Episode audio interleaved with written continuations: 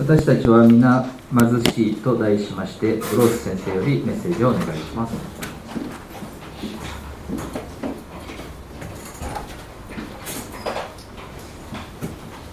皆さんは人が収縮するのを知っていますか？私たちが年を取るにつれて実際には小さくなります。それは本当にそうです。冗談ではありません。関節にある軟骨は徐々に摩耗しています。軟骨は薄くなるので骨と骨の間の距離は小さくなります。したがって体の長さは小さくなります。それはいつ頃からでしょうか、まあ、実はうん、75歳の時からそうのなるのではなくもう40歳の時から軟骨は摩耗しているのです。大変です。私も40歳に超えて時症状小さくなります。大変です。しかしバプテスマのヨハネを覚えて安心します。彼はイエス様についてこう言いました。ヨハネ3章30節あの方はあの方それはイエス様ですね。あの方は盛んになり私は衰えなければなりません、まあ、ドイツ語の翻訳で言うとすなわち彼は大きくなり私は小さくならなければなりません、まあ、その通りです。小さくなります。これからは。もちろんヨハネは背の長さ高さについて語っていったのではありませんでした。むしろこれからは人々がもはやヨハネに注意を払わなくてイエス様に注意を払うべきだということです。イエス様は神の子であり世の全ての罪を取り除く神の子羊である救い主です。このイエス様のためにヨハネはその道を用意して宣教してこう言いました。天の御国が近づいてきた。天の御国が近づいてきた。というメッセージでした、まあ、高齢の方々はこのヨハネからのメッセージが気になるのではないでしょうか。天の御国が近づいてきた。やはり私たちは年を取るにつれて自分の人生の有限性をますます認識していきます。そして時には私たちが望むよりも天国天国に近いと感じます。しかし私たちは死を恐れる必要はありません。それところがパウロはこう言います。ピリピ人への手紙1章21節から24節を読みしたいと思います。ピリピ1章21節から24節までです。私にとって生きるの生きることはキリスト。死ぬことは益です。しかし肉体において生きることが続くなら私の働きが実を結ぶことになるのでどちらを選んだらよいか私には分かりません。私はこの2つのことの間で板挟みとなっています。私の願いは世を去ってキリストと共にいることです。その方がはるかに望ましいのです。しかしこの肉体にとどまることがあなた方のためにはもっと必要です。イエス様と一緒にいるよりも良いことは何もありません。パロはすぐに死んでイエス様のところへ行きたいと思っていましたが彼の重要な使命のために福音を述べ伝えるために彼は肉体にとどまることつまり生き続けることがさらに重要でした。イエス様を信じる者にとっては肉体の死は私たちに私たちの短い地上の人生の終わりだけではなくそれは神様の永遠の栄光において私たちの新しい人生の始まりでもあります。ですから私たちはもはや死を恐れる必要はありません。パウロは死についてこう言いました。第一コリント人の手紙15章55節と57節です。死よお前の勝利はどこにあるのか？死よお前の棘はどこにあるのか？しかし神に感謝します。神は私たちの主イエス・キリストによって私たちに勝利を与えてくださいました。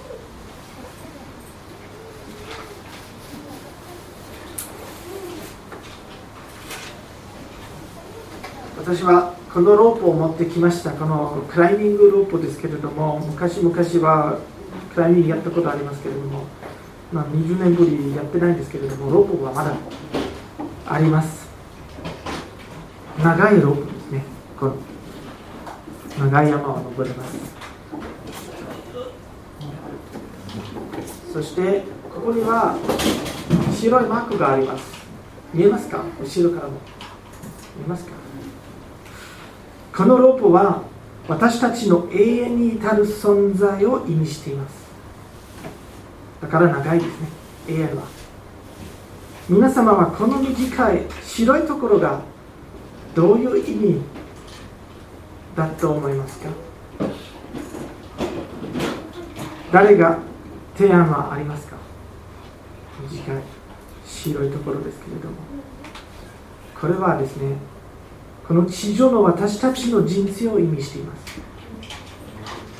これは私たちのこの地上にの人生です。まあある人には、まあ、そうですね。この白いところの終わりは死ですね。そのあとは永遠が続きます。ある人には死亡は他の人よりも1ミリ早い1ミリ短い1ミリ長くなるかもしれませんがほぼ同じぐらいでしょう。みんなは。そんなに変わらない。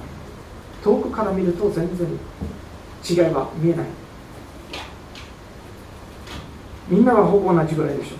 その後は永遠が続いています。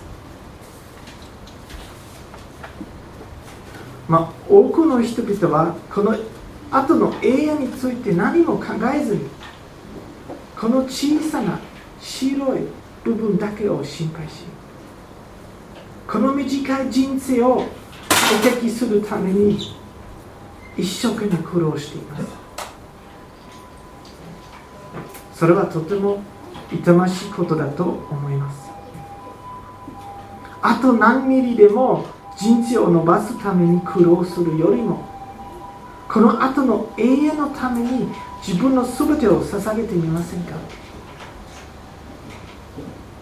私たちがここで誰を信じるのか何を行うのかは後の永遠においてどう生きるかを決めることなのです。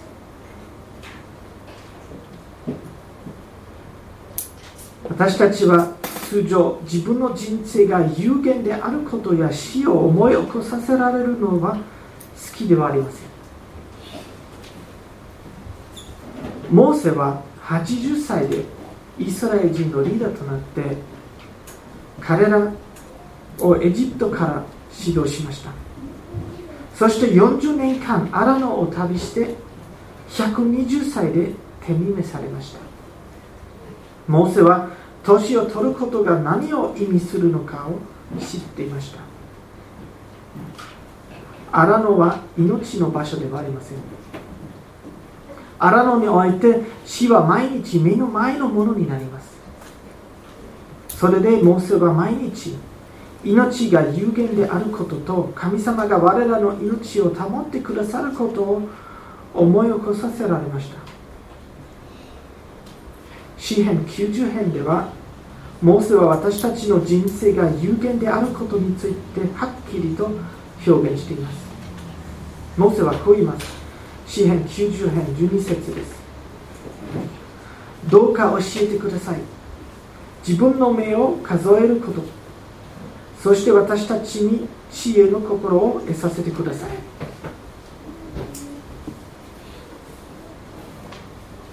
もし私たちが自分の人生が有限であることを知ってそれを認めているならば私たちは知恵の心を得て私たちの短い人生を無駄なもので満たさないで永遠に役に立つもので満たすことができます。今日の短い聖書箇所では実は高齢者や老化についてはありません。むしろイエス様が誰のために来られたのかという質問についてですね。まそれにもかかわらずここでは健康な人と病気の人の例え話から私たちは老化について学ぶことができると思います。ある日イエス様はレビという修税人と会って彼に言われました。私についてきなさい。そしてレビは全てを捨てて立ち上がってイエス様に従っていきました。その夜レビはイエス様のために盛大なおもてなしをしました。レビの友達である他の修税人たちと他の人たちは大勢共に食事をしに来ていました。しかし宗教上の義務や規則を真剣に守ろうとしていたパリザイ人たちはそれを見て憤慨しました。彼らにとっては修税人と一緒に食事をするのは絶対ダメでした。主税人たちはローマ戦力軍のお先ををや騙しとみなされました。そのため修税人はユダヤ人の宗教的なコミュニティから排除されました。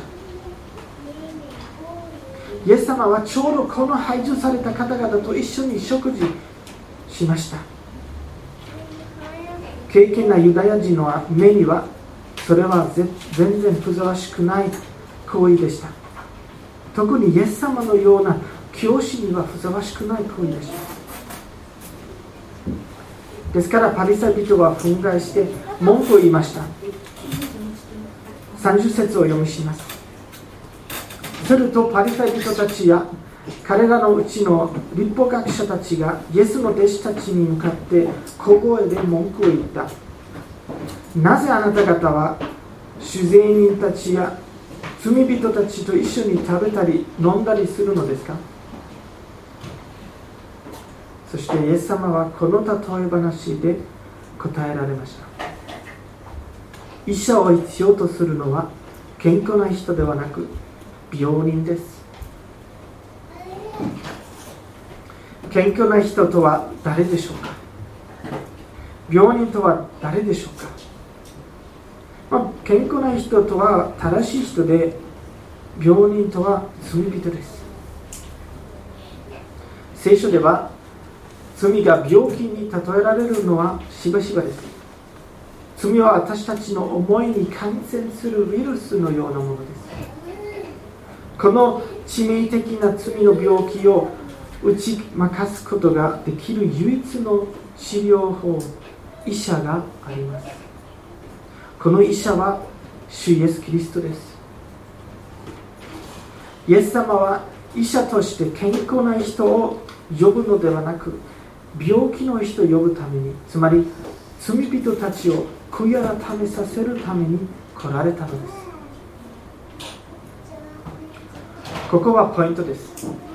パリサ人はこの例え話をどう解釈しましたか？彼らは自分自身のこの話の誰と特定しますか？パリサイ人たちは自分自身が健康な人であるか？病人であるかどちらでしょうか？やはりパリサイ人たちは自分自身の健康な人で正しい人とみなしました。そして病人とはもちろんあの主税人と罪人でしょう。実際の病気なら私たちはしばしば同じではありませんか？私は元気だと言います。私は大丈夫。私よりも他の方々は体調が悪いので私は軽い風邪ですがしかし隣のに住んでいる方はインフルエンザです、まあ、コロナです。私は大丈夫です。彼は本当に病気です。私ではなくて彼には医者が必要でしょう。私はまだ大丈夫です。私自身は病気であること医者が必要であることを辞任するのが嫌です。皆様はどうでしょうか？同じのではないでしょうか？私はすぐに医者に行かなくてまずドラッグストアに行って私は助けてくれると思う薬を買います。私は応援が必要はありません。私は力が十分あります。医者は必要ありますまだまだ大丈夫です。実は霊的な生活でも同じです。私は主を愛し聖書を読んだり礼拝をしたりするので健康な人とみなしてもよいだろう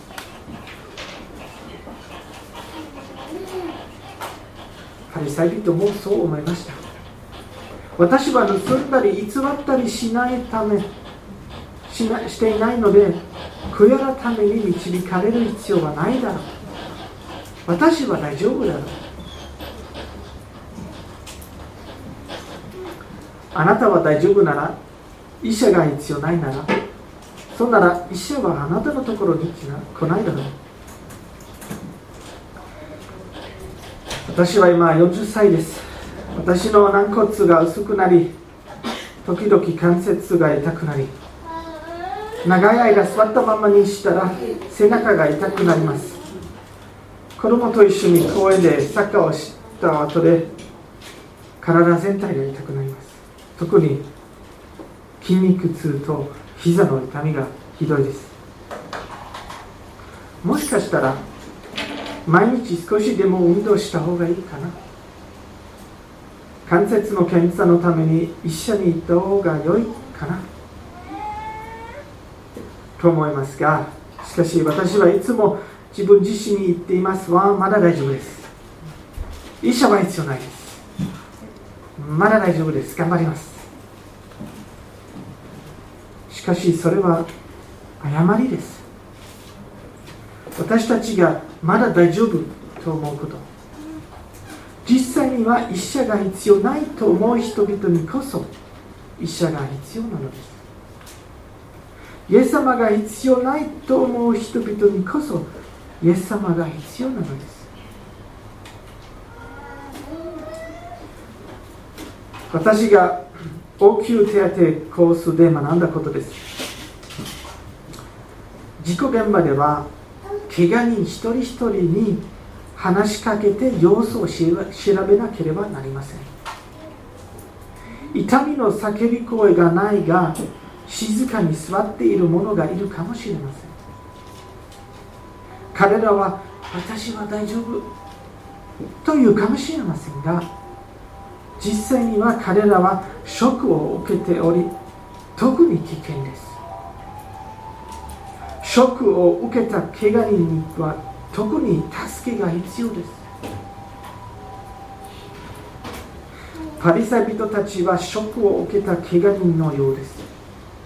彼らは大丈夫だと思っていますがしかし彼らは自分の独占によって盲目になり悔や改めと許しがどれぐらい必要かを認識していません。主税にレビは違いますね。レビはイエス様に声かけられた時自分の心が開かれました。レビは自分の弱さ自分の病気や罪を認識しています。